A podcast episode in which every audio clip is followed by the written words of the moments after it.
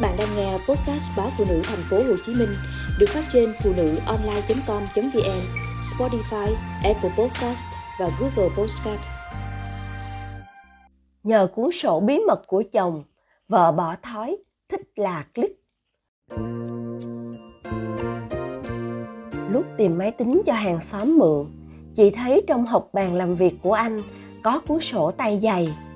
Tò mò lật ra, chị nhíu mày khi thấy những trang sổ được kẻ thẳng thớm, chi chít chữ. Là chồng chị ghi chép chi tiêu hàng ngày, có ngày tháng đàng hoàng. Tự dưng, chị ớn lạnh.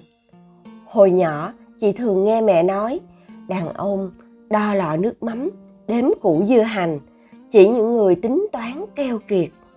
Mấy năm lấy nhau, tiền bạc trong nhà chị giữ hết.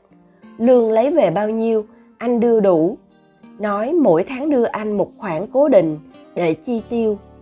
Khi có việc gì đột xuất, anh sẽ nói và chị đưa thêm. Sao anh phải ghi chép theo dõi? Hay anh còn những khoản thu nhập khác mà chị không biết?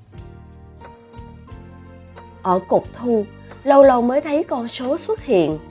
Nội dung đa phần là vợ đưa. Chị thở phào nhẹ nhõm. Thật may là anh không có quỹ đen quỹ đỏ gì. Ngày trước, mẹ chị dạy mấy chị em, làm gì cũng phải để dành ra một khoản, không đụng tới. Trừ khi cần kiếp, như đêm hôm ốm đau, biết gọi ai. Gọi là quỹ đen cũng được, tháng này không dùng tới, thì mang gửi tiết kiệm, coi như khoản tích lũy. Anh ăn sáng ở nhà, trưa ăn cơm cơ quan, tối lại về nhà, có chi tiêu gì nhiều đâu mà phải ghi chép. Ở cột chi, có tiền đổ xăng, mua sách, mua đồ cho con. Lâu lâu xuất hiện mấy khoản đặc biệt như mua cà vạt, mua vớ. Đặc biệt nhất là mấy dòng nhậu với anh A, uống bia với anh C, được anh vẽ một ngôi sao bên cạnh, còn kèm theo dấu than. Và cuối mỗi tháng là một dòng tổng kết viết hoa, tiền nhậu. Mỗi lần anh nhậu chỉ mấy trăm hoặc hơn triệu bạc, nhưng tháng hai ba lần đã thành số tiền lớn. Anh hay có bạn ở xa đến chơi, nên đi nhậu là thường, chị không trách. Ngày sinh viên nhà nghèo, anh được bạn bè bao bọc, nên tình cảm của họ rất thân thiết. Các bạn anh là đàn ông, nhưng chịu khó mang vào cho chị ít đậu ở quê, người thì mang cho túi tôm khô nhà làm. Có lần chị được bạn anh gọi là thím, mà nghe rưng rưng xúc động. Chị phì cười khi đọc dòng chữ phía dưới dòng thống kê số lần đi nhậu và số tiền chi cho việc nhậu. Tháng này nhậu nhiều, phạt chạy bộ một tháng, mỗi ngày năm ki lô mét.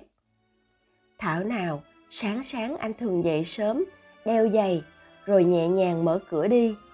Lát về, cả người ướt mồ hôi. Tối cũng rủ hai con gái xuống công viên đi dạo.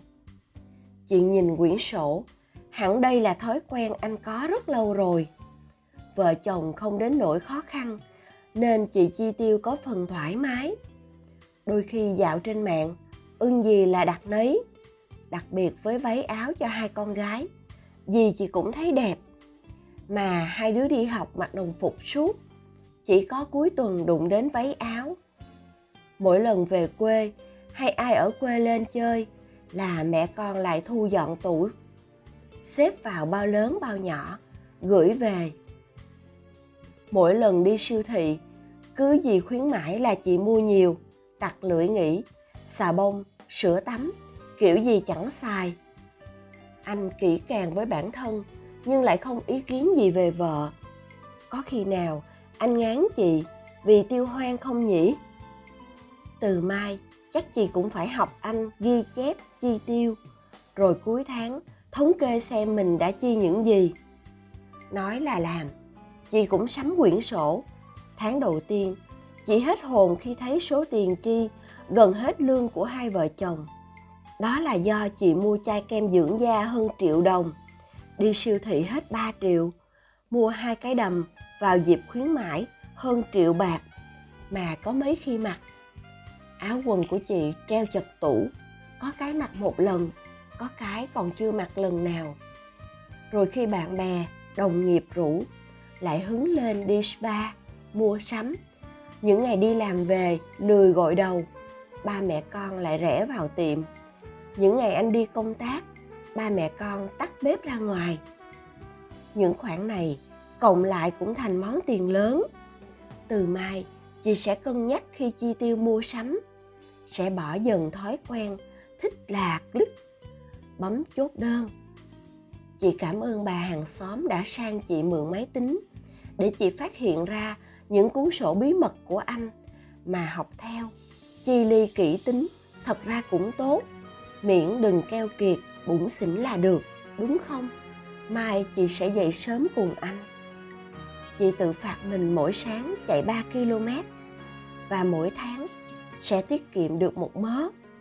Cùng với sức khỏe sẽ tăng lên và đám mỡ cứng đầu sẽ giảm xuống. Lợi đơn, lợi kép, thế mà nay chị mới biết.